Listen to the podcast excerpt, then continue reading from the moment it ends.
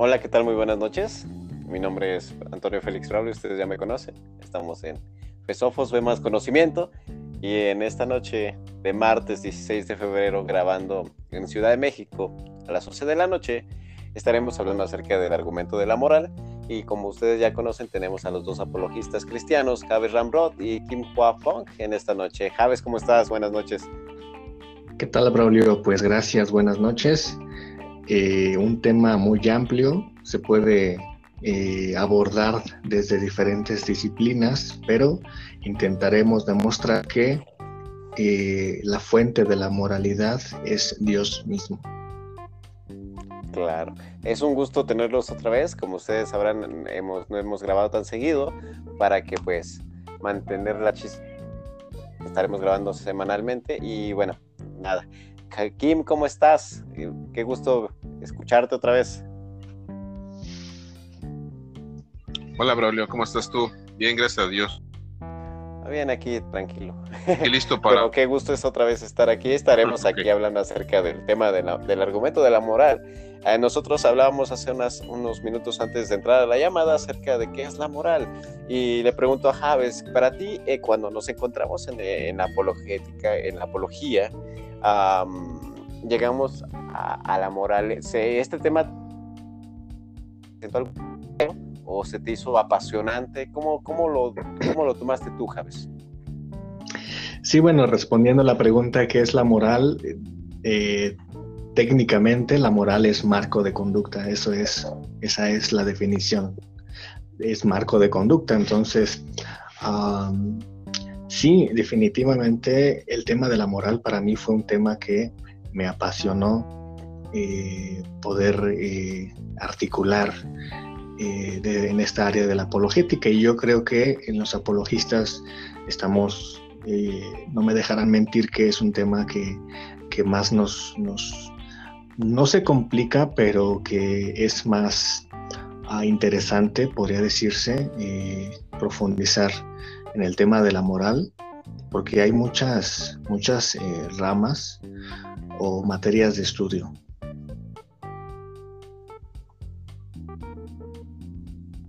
Ok, eh, sí, claro, ¿no? Ahorita vemos que en, una sociedad donde hay todas las perspectivas, ¿vale? Ni tenemos que saber articular, ¿no? Y tú, Kim, cuando llegas aquí al argumento de la moral, ¿cuál fue tu, tu opinión acerca de esto? ¿Qué, qué, ¿Qué fue tu pensamiento? ¿Cuál fue tu pensamiento?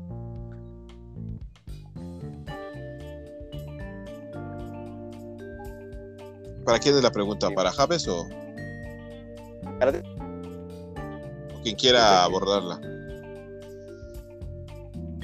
Este, no, te pregunté a ti, Kim. Mira, yo particularmente te puedo decir que el argumento de la moral yo creo que es uno de los más importantes. Eh, si lo vinculamos con lo que tiene que ver con la existencia de Dios, es uno yo creo de los más poderosos que nos permiten hacer a las personas que no creen en Dios. Pero si me preguntas el impacto que tuvo en mi persona de forma personal, valga la redundancia, es que te permite descubrir uh, ¿cómo, ¿cómo, podremos decirlo? Me encajonó a mí de forma personal. ¿Por qué? Porque pues no hay otra forma de explicar el origen de los que nosotros conocemos como bueno y malo fuera de nosotros. Entonces es necesario apelar a una razón exterior, a la mente y a la razón de los seres humanos para poder explicar la existencia de la moral. Claro. De hecho, hace, hace unos momentos estábamos hablando acerca de, este tema y bueno, hay preguntas que, que resurgen. Póngale ustedes que nosotros conocemos la definición, pero yo creo que los que nos escuchan algunos no la sabrán. ¿Cuál es el marco moral? ¿Cuál es la moral de Dios? Bueno, y te pregunto a ti, Javes. ¿Cuál es la moral de Dios?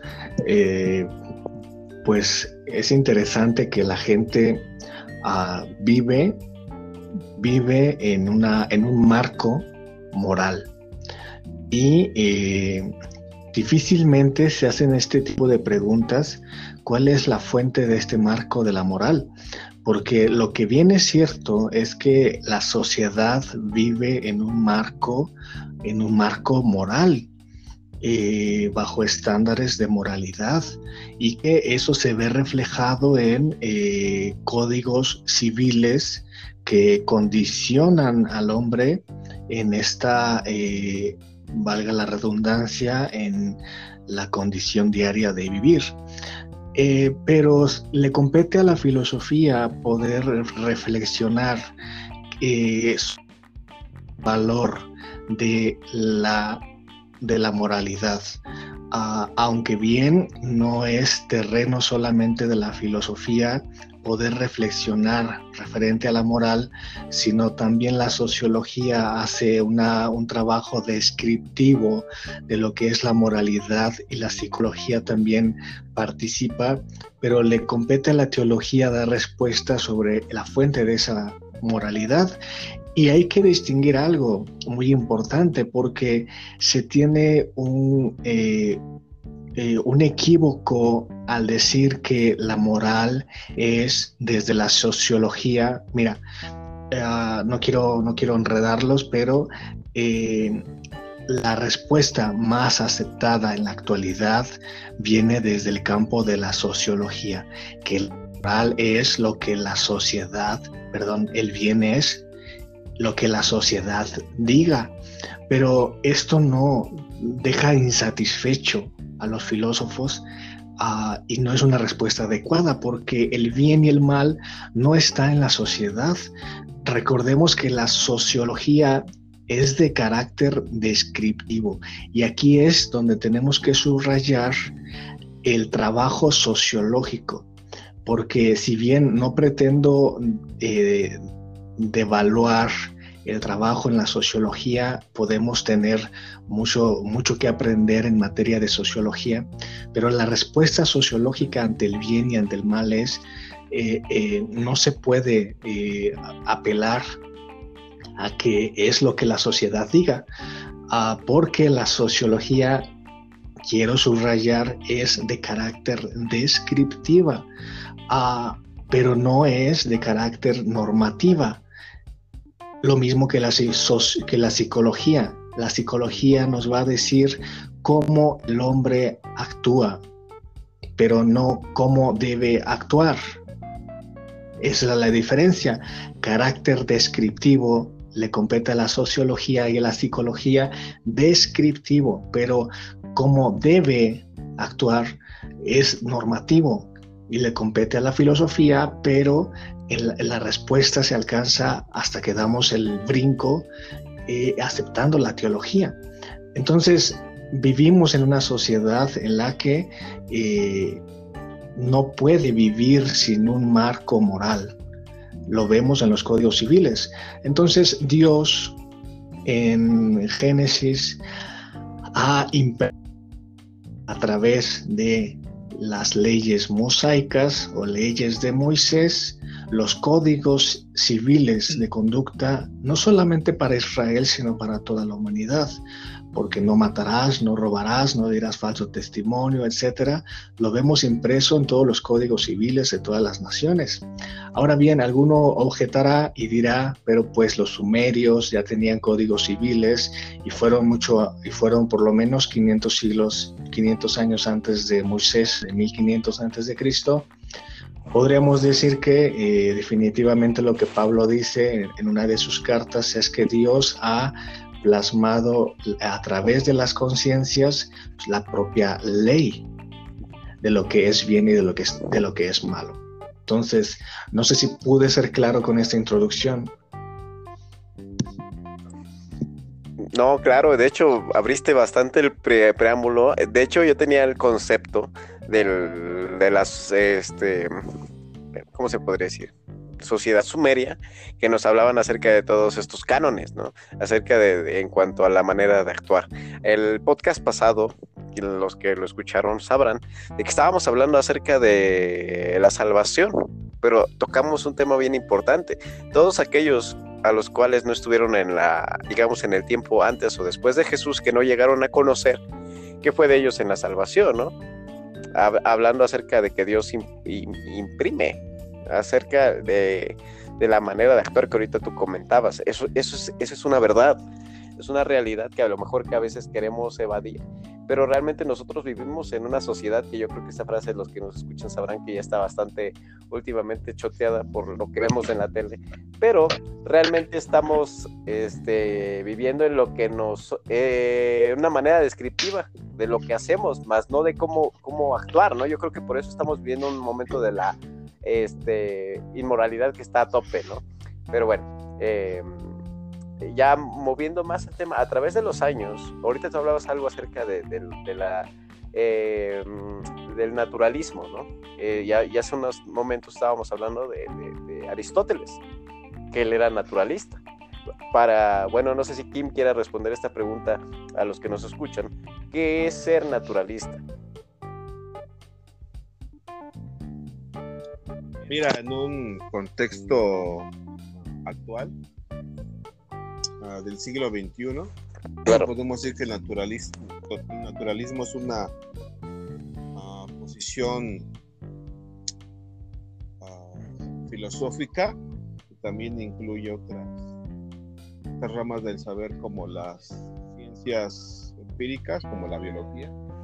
Pero el naturalismo es básicamente decir que todo lo que existe, toda nuestra realidad es puramente material Ahora, este, relacionando eso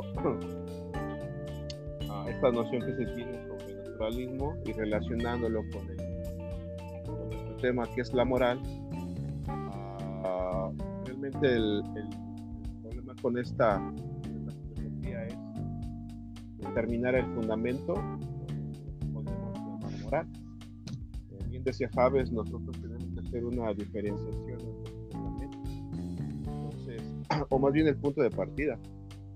Porque cuando hablamos acerca de, que el fundamento de la moral es una, tiene su, la moral tiene su fundamento más bien una, razón que, una razón que podemos llamar metafísica o una realidad metafísica, la que nosotros llamamos Dios. Es distinto a decir, por ejemplo, en un marco filosófico como el naturalismo, decir que su fundamento es tendría que ser necesariamente el ser humano, no un agente externo a él. Entonces ahí hay una gran diferencia porque en un cuadro tenemos lo que podemos llamar moralidad subjetiva y en el otro moralidad objetiva. Y es objetiva porque el fundamento es único y es exterior a nosotros. En el caso del naturalismo, pues todo lo que existe es, es el mundo natural, pues este no es un legislador, ¿no? Entonces, este, que tenemos es, como decía, moral subjetiva, porque la moral no se nos impone desde fuera, ahí es su razón cada uno de nosotros. Claro. Eh, creo que esa es una diferenciación que podríamos hacer. No sé si Javes quiera decir algo, pero yo así lo veo.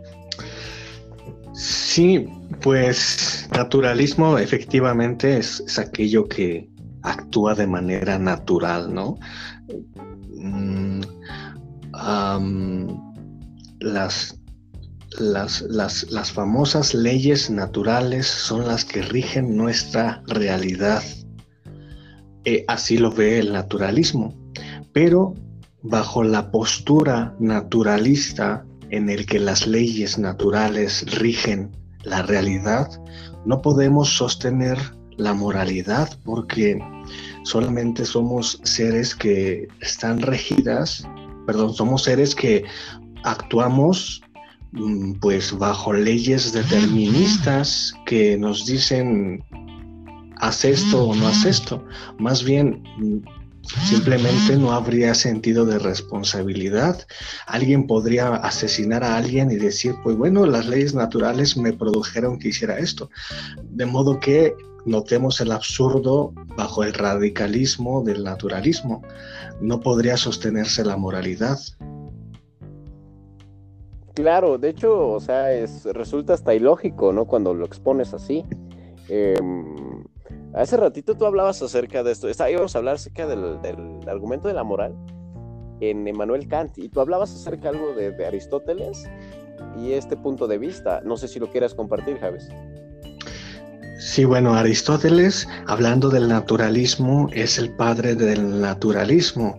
Él eh, propuso, bueno, Aristóteles era naturalista y él al contemplar, quiero, quiero hacer un, un, este, un paréntesis, no quiero decir que que estudiando el naturalismo no sea provechoso porque también tiene su, su valor. Ah, y Aristóteles, al contemplar el naturalismo, al contemplar la naturaleza, se, todo tiende a un bien. Esa es la moral aristotélica, que el bien es aquello a, lo que todas las cosas tienden. Así lo definió Aristóteles. Por ejemplo, eh, bueno, pues el bien de un árbol es aquel bien aquel bien último que produce ese árbol es, bueno, dar su fruto, dar su sombra y todo va conectado con todo, entonces tiene, una, tiene una, un valor de bien eh, cuando se contemplan todas las cosas naturales. Pero no podría eh, descansar esto en una concepción posmodernista. Aristóteles era naturalista y bajo ese concepto o ese ese panorama naturalista se puede decir que tiene valor su teoría. Es verdad, todas las cosas tienden a un bien desde el marco naturalista, ¿sí me explico? Entonces, ah, la, moral aristotélica era, era esa, eh, que, todas las cosas tienden a un bien, a un bien último, pero desde el marco natural. decía yo que eh, Emmanuel Kant postuló la moral subjetiva con la premisa de la autolegislación, de la ¿Qué quiere, ¿Qué quiere decir esto? Que el principio de razón nos va a decir qué podemos hacer o qué debemos hacer y eso es la moralidad kantiana actúa de acuerdo a una máxima, la cual quieras que se torne máxima para todos. Y observa que la premisa no es actúa de la forma que te gustaría que los demás actuaran, no descansando en los demás, sino descansando en el sujeto. Esa es la moral subjetiva autolegislativa de Kant, que eh, el legislador vas a ser tú mismo. De modo que si tú eh, eh, no, si tú decides robar, estás dando permiso a que los demás también hagan lo mismo contigo.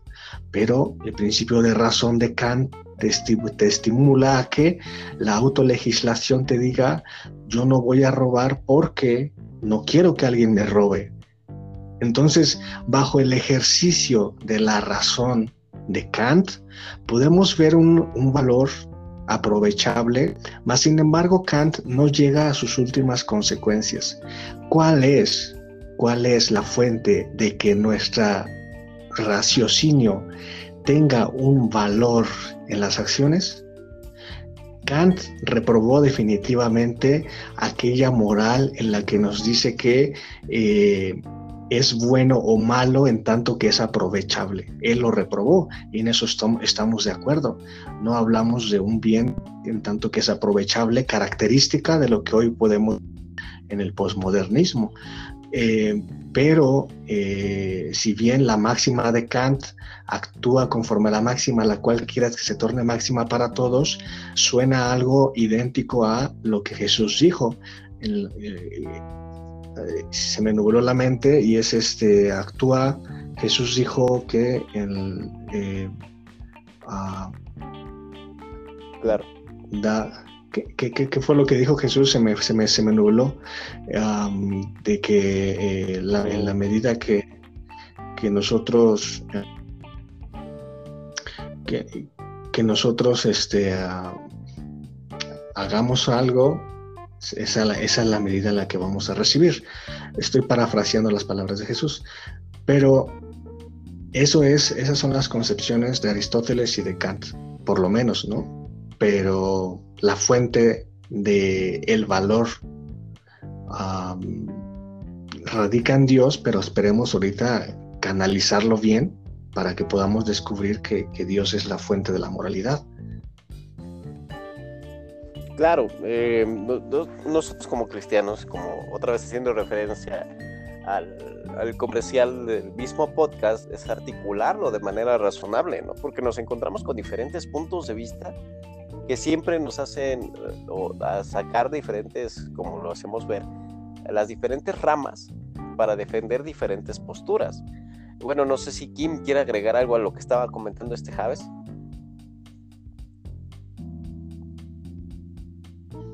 Kim. Kim. ¿Me escuchas, Kim? ¿Soy yo o se le corta de aquí? No, creo, yo no, yo no lo escucho. Creo que se le fue.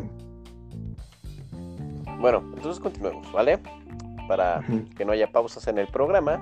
Y bueno, le pedimos una disculpa a la audiencia que nos está escuchando porque de repente hay, problemas técnicos por la señal y pues ahorita nos comentaba Kim pues que cambio de teléfono y pues se está acoplándole a este mismo dispositivo que está teniendo en estos momentos. Bueno, hablando acerca de área la moral en la sociedad y por qué, o sea, yo, yo, yo les hacía esta pregunta porque a mí me la hicieron en acerca de la situación que se colocaba, ¿no? Me decían, ¿por qué es necesaria la moral en la sociedad? En la, en la sociedad por qué es necesaria la moral? Claro, es muy, muy, muy buena pregunta, Braulio. Y vamos a, vamos a darnos cuenta de por qué es necesaria y es muy importante. Mira, la, vivimos en la era posmoderna, ¿cierto? Modernismo, ese es nuestro, nuestro, el tiempo en el que vivimos. Y el característico del posmodernismo es que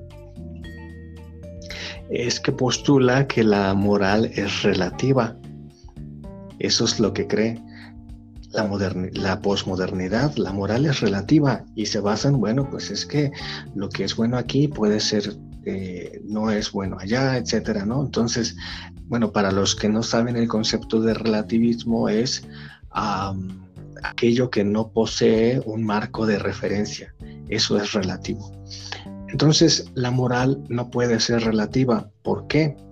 Porque si aquellos que postulan que la moral es relativa pueden enseñarlo, pero no pueden vivir en una moral, moral relativa. ¿Por qué? Porque si, si la moral es, relativa, si alguien eh, me roba mi, si, alguien me roba mi teléfono, por ejemplo, eh, yo indignamente ¿no? Pues decimos, oye, eso está mal, de manera eh, innata, ¿no? Bueno, que los psicólogos van a decir que lo innato no existe, pero de manera natural podemos decir, oye, eso está mal, me estás robando mi teléfono, mis pertenencias, y el, el ladrón puede voltear y decir, pues para ti es malo, pero para mí no es malo, entonces, ¿qué legitima lo que está bien y lo que está mal? Entonces, eh, démonos cuenta del absurdo en el que la moral sea relativa porque cada quien podría hacer lo que a bien le parezca y pues nadie tendría derecho de reclamar indignación contra otra persona. Pero eso no existe, existe dentro de una teoría, pero los que postulan esto no, no pueden vivir en una moral relativa y tampoco existe en la realidad jurídica porque la, la realidad jurídica legitima bajo una eh, moral objetiva. Robar es malo y punto, y, eres probado por esto. Entonces existe como una teoría filosófica, pero aún los que, los, los que postulan esto no pueden vivir con una moral relativa por lo que ya expliqué, por el ejercicio de lo absurdo. Eh, y, no, no se ve en, los, en el marco jurídico que definitivamente maneja una moral este, objetiva. Es bastante interesante el tema, ¿verdad? pero como que muy extenso. O sea, abarca muchos, muchos esquemas, muchos este, rincones que a veces no queremos ver. Ahorita hablábamos acerca de la moral relativa y, y tenemos una razón. Lo que puede ser bueno para una amiga, le mando saludos a Ana en algún momento si llega a escuchar esto. E, ella comenta esto, ¿no? Vivimos en una sociedad en la cual a lo que a mí me funciona y que es bueno para mí, para ti no es bueno. Pero realmente hay una regla de medición para saber si lo que hacemos está bien o mal. Pero que no nos guste ver parte, ¿no? O sea, por eso es necesaria la moral que no, bueno, yo, yo creo que firmemente que la moral que, que nos plasma Dios a través de su sabiduría en, en los primeros libros de, del Génesis y, en, y cuando Jesús lo reafirma, es la vara de medición, ¿no? Es el canon en el cual nosotros nos debemos de regir para que nosotros ante una sociedad seamos seres productivos. Eh, Kim, ahorita ya no sé si me si puedas hablar, ¿me, me escuchas bien? Creo que no. Pero... Creo que no. Kim, si, pues, si nos escuchas, eh, no, no logras conectarte. Aquí quería hacer otra eh, aclaración, Braulio, lo que acabas de decir. fíjate, no, ahí está, perfecto, bienvenido, Kim. Otra vez, bienvenido, Kim. ¿eh? No te preocupes. Sí, gracias. Gracias, gracias.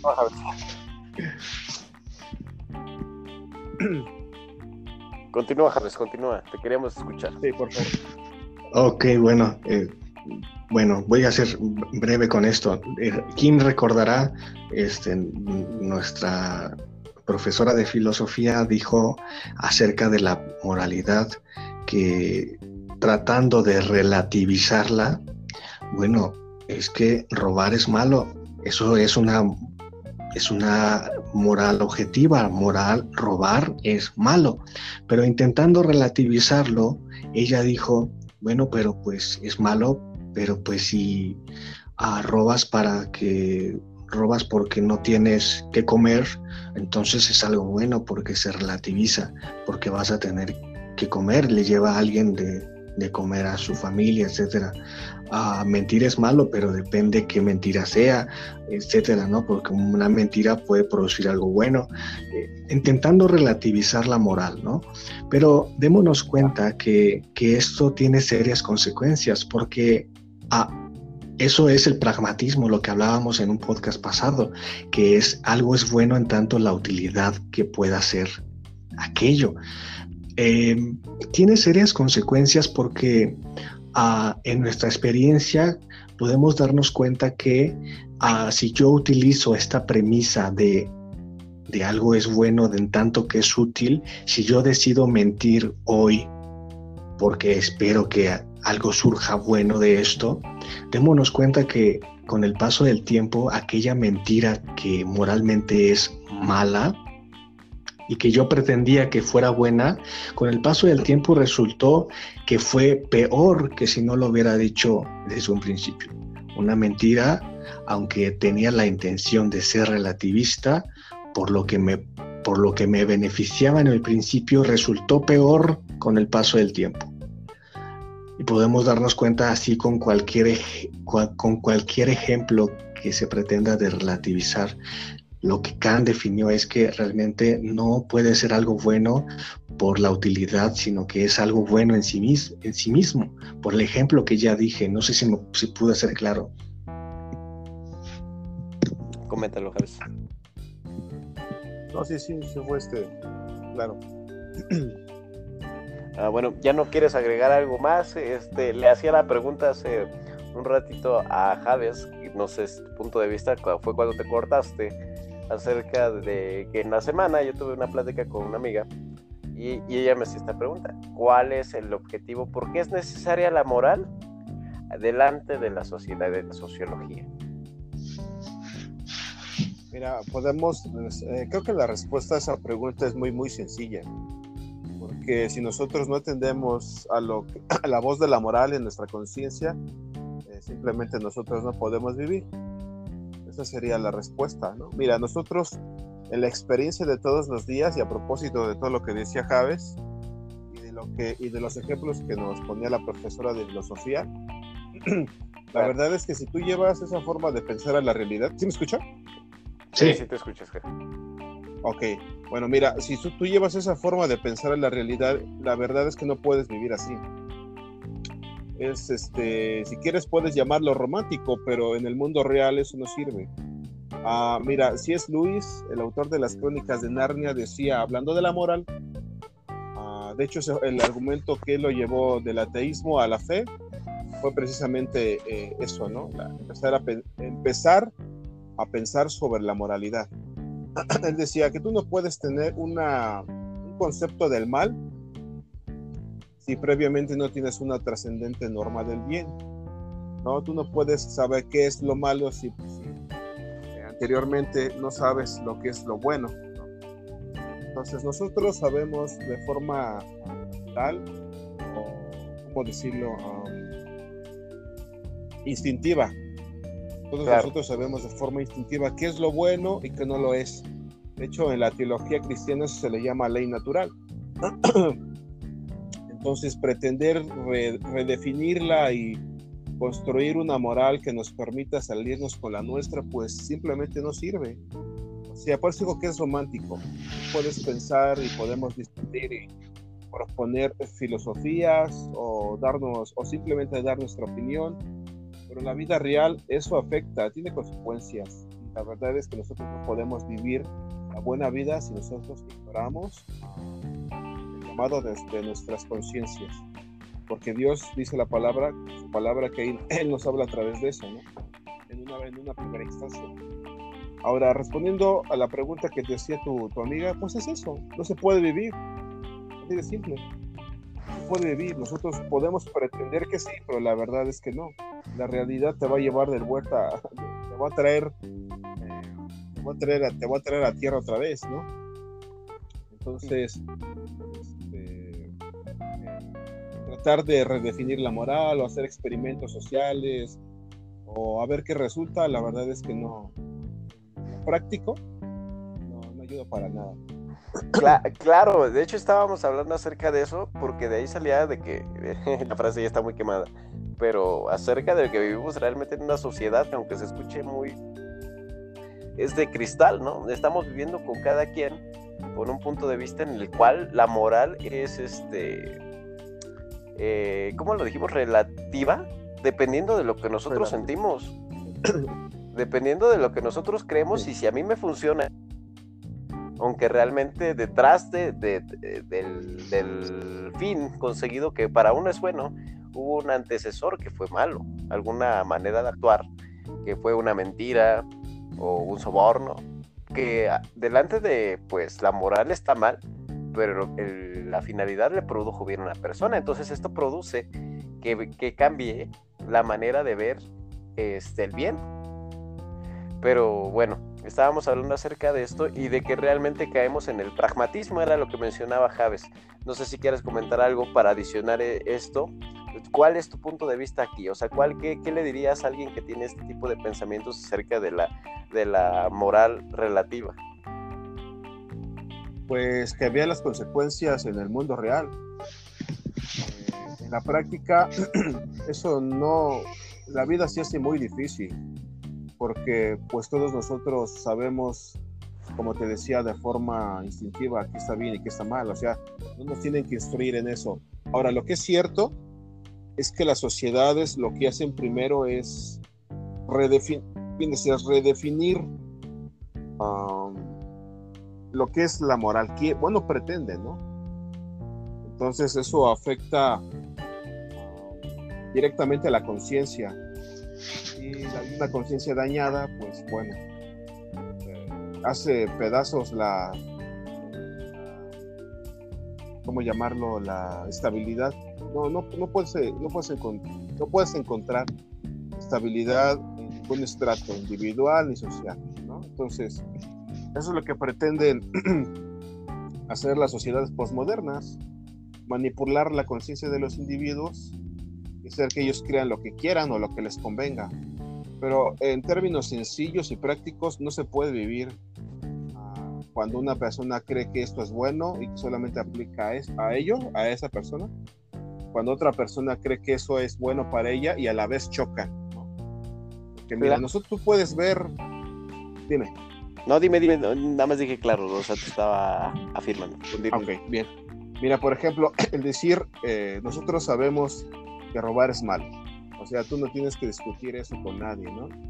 De hecho, cuando alguien dice que robar no es malo, pues tú vas a ver, tú ves a esa persona como una persona rara, ¿no? Desubicada porque como eso lo traemos de fábrica, y lo dice la Biblia, de Dios en nuestras conciencias ha, ha, puesto, ha implantado, ¿no? está bien y lo que está mal. Sí, claro. Entonces, digo, este, tú le dices a alguien, robar está mal. No le estás imponiendo tu opinión, simplemente estás declarando algo que el otro también sabe. Y de repente te diga, no, es robar está bien. O sea, instintivamente vas a reaccionar, vas a decir, no. Incluso ni siquiera vas a buscar justificar, vas a reaccionar. ¿Por qué? Porque esto ya lo, ya lo traemos de fábrica. Entonces, decir, si él apela a la moral subjetiva diciendo, bueno, es que a mí me conviene y a mí me funciona, tú no puedes venir a imponerme tu... Si la moral es si, la moral es objetiva, él tiene razón. O sea, es una cuestión de lo que te funciona y lo que te permite sobrevivir. Ahí aplica los de la ley del más fuerte, ¿no? Ah, como bien lo hemos platicado en otros podcasts. El más vivo es el que sobrevive y no hay una forma como de restringirlo. Ahora las leyes en una sociedad sirven pues, para mantenerla funcionando de forma adecuada. Pero más allá de esto, como decía alguien, moral desde ese punto de vista no es más que un funcionamiento psicológico. Es un consenso que ha hecho la sociedad y que también está, es algo que está en nuestros genes, ¿no? Básicamente es, hacemos esto porque le conviene a todos no porque sea eh, objetivamente bueno, objetivamente bueno, incluyente y vinculante. Pero pues no sé, yo creo que la gente que nos escucha puede, puede ver el ridículo de pensar de esa forma, que no se puede vivir. Pensamos así, la verdad es que no podemos vivir en términos prácticos. Claro, es vivir en una fantasía, ¿no? Como te lo decía románticamente hablando. Estamos viviendo en una mentira. Esa es la verdad. Porque cuando... Ajá, y esa forma de, esa forma de, esa forma de pensar queda bien en el discurso, queda bien en el papel, en el discurso, pero más allá de eso, la verdad es que, la verdad es que no funciona. Por ejemplo, en, una, en las situaciones de toda la vida, la vida de, de todos los días, nosotros sabemos que el engañar está mal, que el mentir está mal, nosotros no nos damos el tiempo, pero nosotros no nos damos el tiempo de pensar. Pues es su opinión, no, nosotros simplemente reaccionamos. ¿Por qué? Porque ya lo traemos de fábrica. Y pues nosotros hacemos nuestra vida con los momentos de todos los días. Es cada día es un ladrillo en nuestra vida. Entonces, este, es algo, te digo que queda bien en el discurso,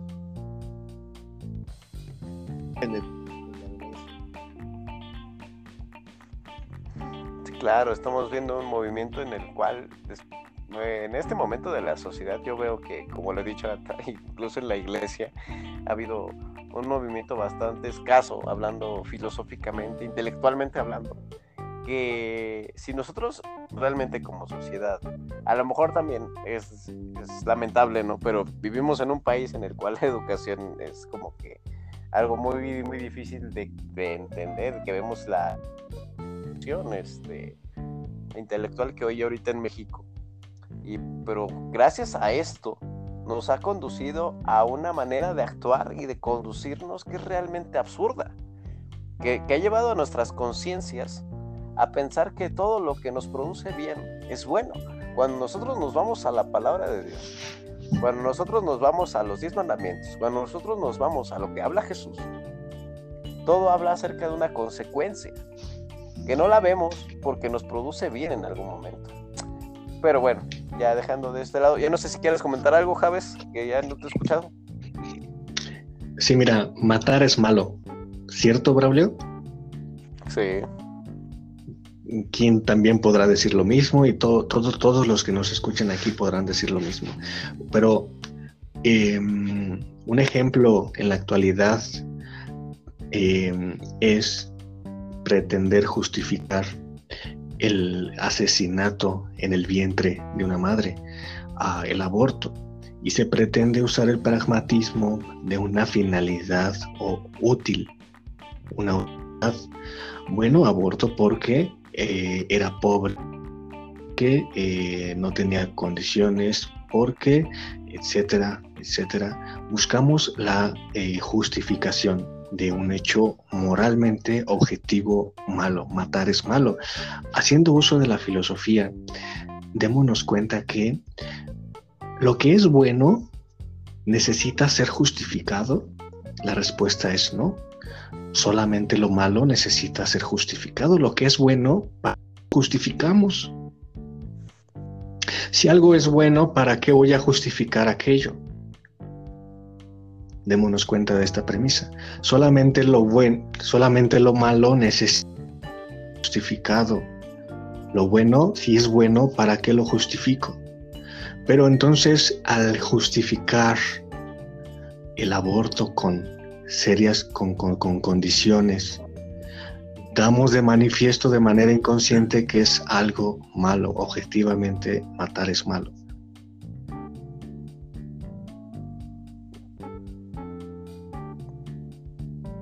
Preguntando? No, estoy afirmando que, objetivamente matar es malo y que de ahí la pretensión de justificar. No sé si, me, si se escuchó todo lo que dije. Sí, como que al último que se te cortó un poquitito, pero que por eso pregunté. Sí, exactamente. Entonces solamente, solamente era esto. O sea, la gente justifica solamente lo malo, no puedes justificar algo que es bueno. Si algo es bueno, ¿para qué lo justificamos? No tiene necesidad de justificación. Solamente lo malo necesita ser justificado, de modo que cuando se pretende justificar el aborto con pobreza, con etcétera, con etcétera, estamos dejando de manifiesto que psicológicamente afirmamos que es algo malo y necesita ser justificado el asesinato, en este caso y nos damos cuenta. Fíjate qué buen ejemplo eh, en próximas esperen acerca del tema del aborto, yo creo que ahí sí nos vamos a llevar algo bien interesante, porque realmente hace, igual hace un año, les digo que tengo igual, Ana, le mando un mensaje, un saludo. Hace un año debatía yo con ella acerca del aborto y en algún punto yo le dije, no puedo, es que por más que tú me pongas situaciones, la palabra de Dios dice que matar es malo, no matarás y no puedo estirar la Biblia para decir, ah, no, pobrecita, este, realmente si todos nos, guiáramos con una forma de ser correctos ante la sociedad, no pasarían estas cosas. Pero realmente no puedes, eh, y, esto es una, algo, una afirmación bastante clara, ¿no? Si, pues, si tú dices que el aborto es bueno, ¿por qué la justifican, lo justificas tanto como si fuera algo malo? Y, y es algo que realmente ante la sociedad no queremos ver, con eso y con tantos temas.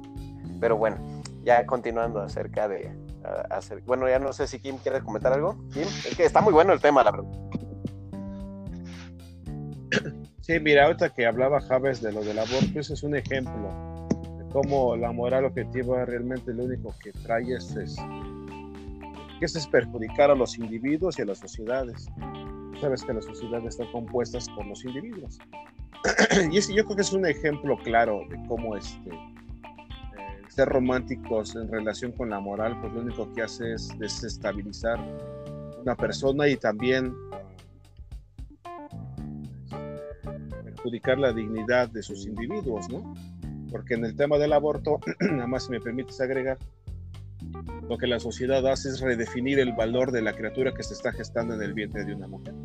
El debate se centra básicamente en qué momento se da la vida, Ahora, si me permites, y a las mujeres que nos están escuchando, precisamente en esta semana yo he reflexionado sobre eso. Ah, se cree que pues, la vida, unos, unos argumentan que no se sabe realmente cuándo empieza la vida. Pero lo cierto es que cuando sale un bebé del vientre de su mujer, nace con cierta edad. Si tú le preguntas a una madre, ¿qué edad tiene tu hijo? Te va a decir nueve meses. Ah, bueno, eso implica que tú consideras que la vida empieza en el momento de la gestación.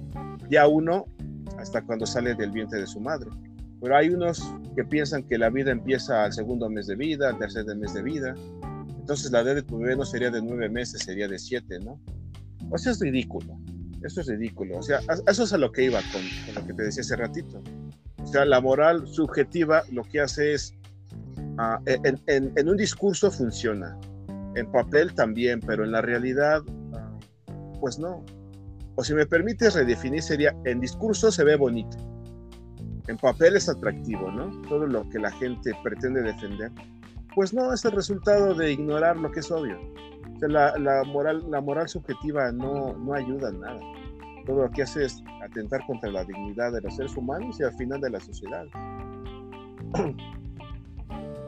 Qué, palabras, la verdad. Eh, yo creo que para alguien que tenga una postura en, contra, o igual que, que deba, querer este, pelear, pero son palabras que realmente dejan una marca. Pero bueno, ahorita ya, para continuar esto y el programa, pues nos adentremos tanto en esto. Eh, ustedes como eh, apologistas, cuando se encontraron con el argumento de la moral, ¿cuál fue el, la pregunta más complicada con la que se encontraron o cuál fue el argumento que, los hizo este, retarse a sí mismos? ¿Cuál fue la pregunta más difícil? Bueno, y te pregunto a ti, Javes. Bueno, la gente en nuestra habitualidad, y esto yo creo que pueden apuntarlo porque es muy fácil de aprender, pero que les va a permitir canalizar cuando reciban esta pregunta hacia Dios, la gente les va a decir, bueno, a ver, Dios es malo. ¿Por qué? Porque a lo largo de la historia ha matado a muchos, mató a los de Canaán, mató a los de Babel, eh, mató en el diluvio. Dios es malo. A ver, Dios es malo porque mató. ¿Y de dónde sacas tú que matar es malo? Y se quedan pensando. Entonces los agarras en curva. los agarras en curva y, la, la aplicas en el buen sentido a ver, pero me estás diciendo que matar es malo. ¿De dónde tomas tú que matar es malo? Bajo lo que me acabas de decir que Dios es malo porque ha matado a muchos. Entonces la respuesta es, pues, no lo sé. Y la respuesta es que estás robando el estándar de Dios para decir que Dios es malo. Estás diciendo, estás haciendo uso del estándar de Dios de no matarás para decir que Dios es malo. Bajo otro estándar no puedes afirmar que Dios es malo. Pero entonces canalizas que primero le argumentas y le demuestras que está haciendo uso de un estándar que no es él y que es de Dios. Y segundo, muestras que Dios no está matando por quitar la vida a alguien. En un ejemplo sencillo, si yo te presto, Braulio, eh, bueno, si yo, eh, ¿qué celular tienes, Braulio? No, tengo un Moto G6. Moto G6, bueno, si, yo te veo y, te, tomo tu Moto G6, ¿tú qué me vas a decir si yo me lo, si yo me lo pretendo llevar? ¿Qué, estaré, ¿Qué estoy haciendo yo? Robando. Te estoy robando, con toda la firmeza, te estoy robando, ¿cierto? ¿Por qué? Porque ese objeto es tuyo. Pero la cosa cambia si lo que te estoy quitando me pertenece a mí porque yo te lo había prestado. Si yo te lo quito porque yo te lo había prestado hace algunos años y yo me lo llevo, ¿qué me puedes decir? Ah, caray, ¿no? Ella como que es como de... Absolutamente nada, porque, porque yo te lo presté. Entonces, no te estoy robando. Lo mismo sucede con Dios y la vida. Dios no está, no está asesinando, no está matando porque le pertenece la vida. Pero en, cambio, las personas no, sí, sí cometemos esta, eh, este mal moral de matar. ¿Por qué? Porque no nos pertenece la vida de alguien más. Eso es el fundamento del, asesinato, de matar. Estamos haciendo algo con otra, con otra vida que no nos pertenece, pero cuando Dios decide quitar la vida a los de Canaán, a los de, a los de Babel, a los del diluvio, simplemente Dios está recogiendo, recogiendo algo que le pertenece, la vida. Por tanto, Dios no puede ser acusado de asesinato. Claro, de hecho, sí, o sea, yo, yo he estado de... Si ustedes entran a, lo que nos escuchan, entran a un grupo de ateísmo, utilizan mucho este, este argumento de decir, bueno, ¿quién es más malo? ¿Es Dios o el diablo? ¿no? Acerca de a cuántas personas mata Dios en el Antiguo Testamento debido a la manera de hacerlo. Pero pues, realmente todo esto lleva a, argumentos que realmente no se toman en cuenta y afirman sin, sin conocer todo el preámbulo. Y ese es el problema de la mayoría, yo creo que de la sociedad que ataca con un fragmentito. O sea, como aquellos que... Chistoso, ¿no? Dios dice que ayúdate, que yo te ayudaré, pero lo afirman. Entonces, oh, qué caray. No, ya bueno, ya cuando ya uno conoce, ya es como de... pues sí está bien el dicho, pero pues realmente estás afirmando algo que no es verdad, ¿no? O sea, que en, naturaleza es, está absurdo porque realmente estás haciendo a Dios como uno mismo, ¿no? Eso, eso lo veo ahorita con ahorita te tocaste y es muy bueno. Eh, Kim, ¿tú cuál fue la, la, pregunta más difícil con la que te tomaste en el argumento de, de la moral? Pues esa misma que de la que estaba comentando Javes, ¿cómo es posible que Dios mande no matar en, el decálogo? En los diez mandamientos ese punto de la historia a los hebreos, no matarás, y sin embargo los que no creen en Dios,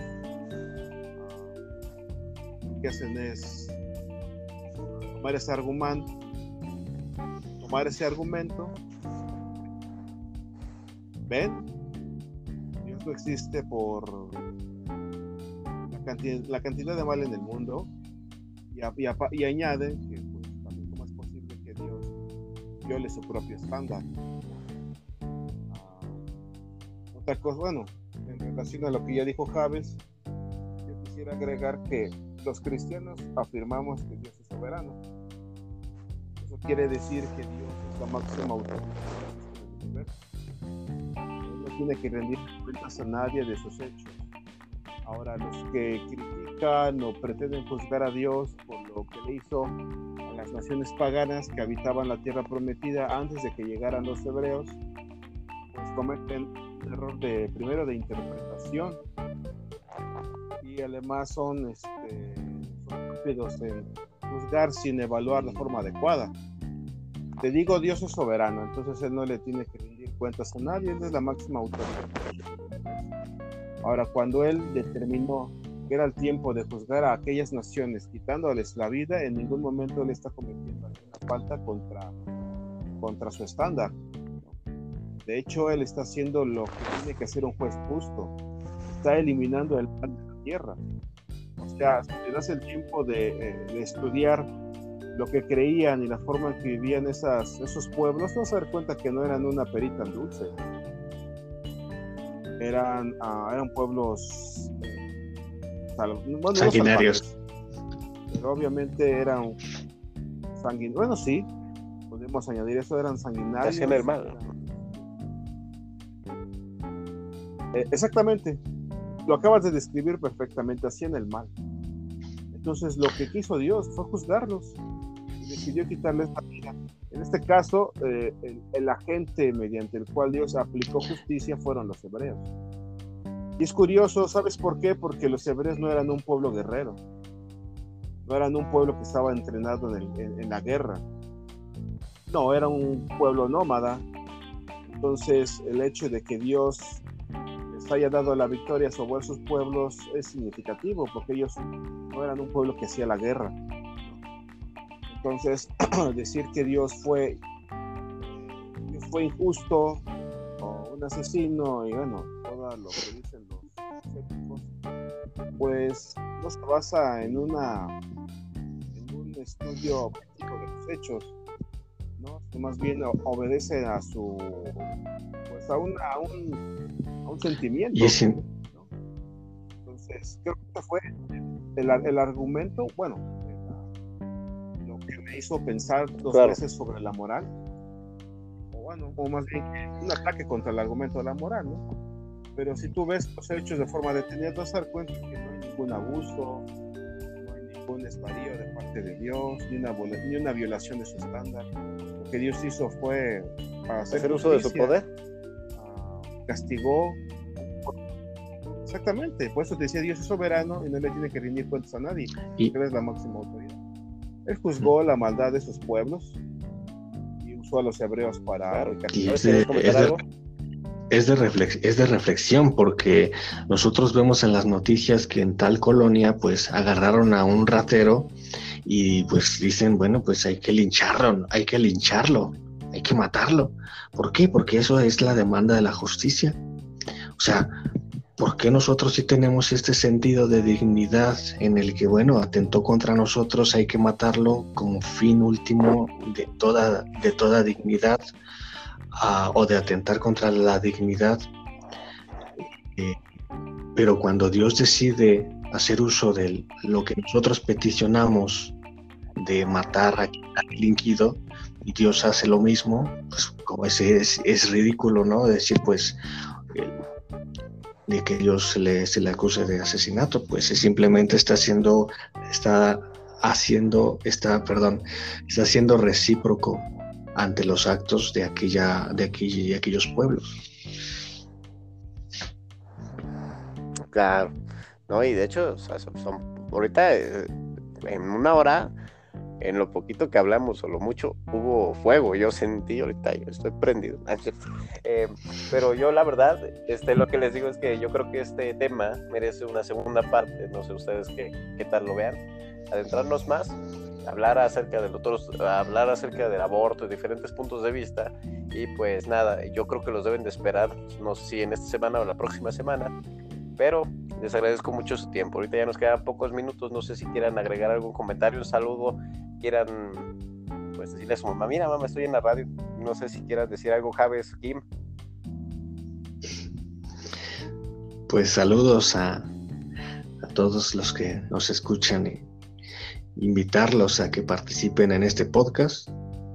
Pues por ahí ya estás dando tu, tu número, ¿no? Pues queremos hacer esto dinámico, no tedioso y pues hay mucha, mucha información, ¿no? Saludos al Cuitla. Saludos al Cuitla. Yo no lo conozco, pero me cae bien. No sé si nos escucha, pero.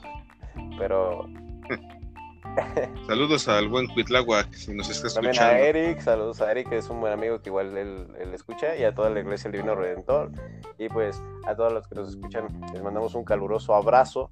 Espero que nos acompañen en otra emisión en Fesofos. Ya, ya les dijimos el, el, temario de lo que vamos a estar hablando en los siguientes programas. Ya de por sí les debemos bastantes.